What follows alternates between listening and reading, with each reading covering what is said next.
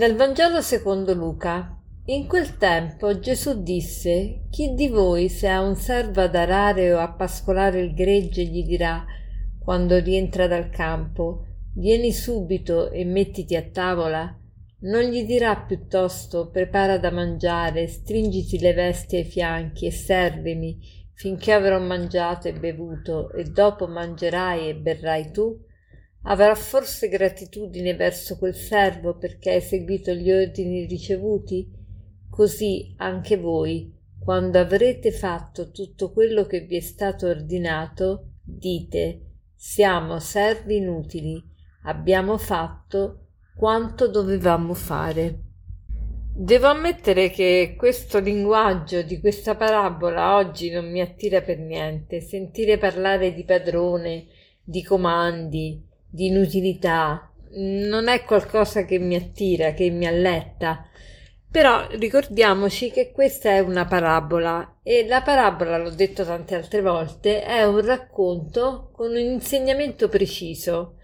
E questo insegnamento che Gesù ci sta dando non è soltanto importante, ma anche allettante. Di che cosa si tratta? Qual è l'insegnamento dietro questa parabola? Tutti noi abbiamo una missione da compiere.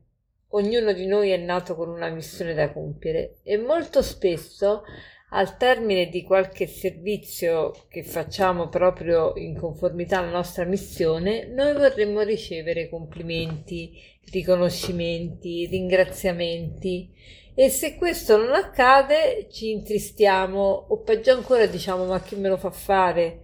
Io ho fatto tanto del bene, che cosa ho ricevuto? Solo calci in faccia. Oggi Gesù ci vuole insegnare ad essere veramente liberi, a non far dipendere la nostra gioia, la nostra contentezza dall'apprezzamento esterno.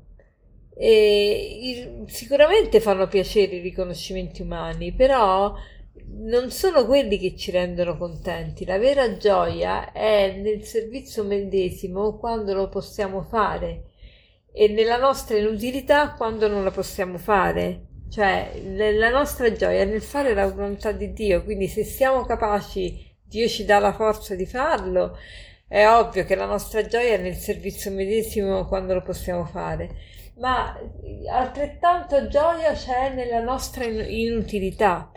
Anzi, io ho letto una volta una frase che mi ha sconvolto, che dice, però per quanto è vera, che noi saremo utili quando impariamo ad accettare di essere inutili. Cioè nel momento in cui siamo inutili e accettiamo la nostra inutilità, noi siamo veramente utili, facciamo veramente del bene agli altri. Quindi se, se sono un insegnante e insegno, non mi devo aspettare ringraziamenti, questo è il mio dovere. E quindi non, non devo aspettarmi delle lodi, degli elogi perché sto insegnando.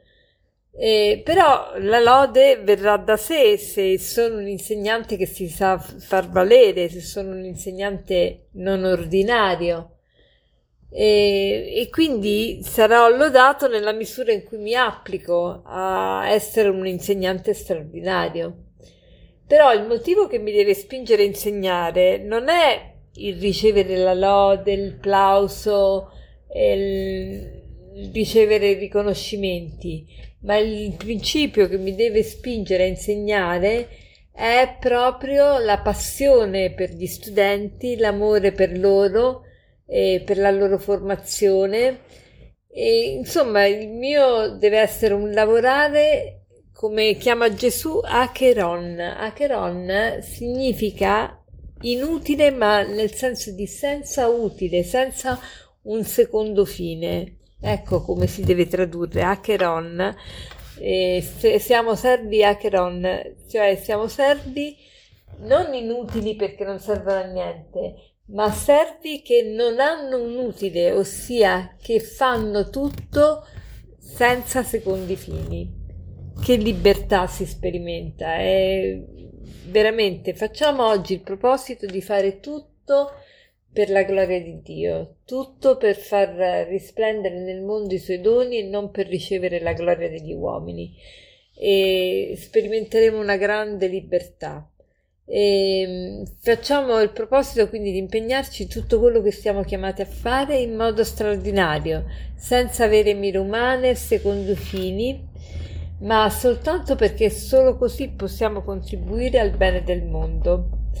E il segno che facciamo tutto per Dio e per la sua gloria è la, è la nostra gioia anche quando gli altri ignorano il nostro operato. Quello è il segno che stiamo facendo tutto per la gloria di Dio.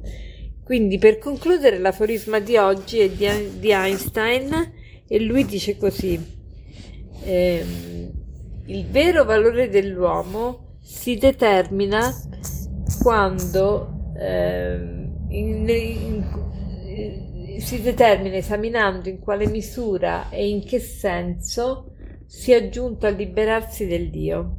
Il vero valore dell'uomo si determina esaminando in quale misura e in che senso si è giunto a liberarsi del Dio. Buona giornata.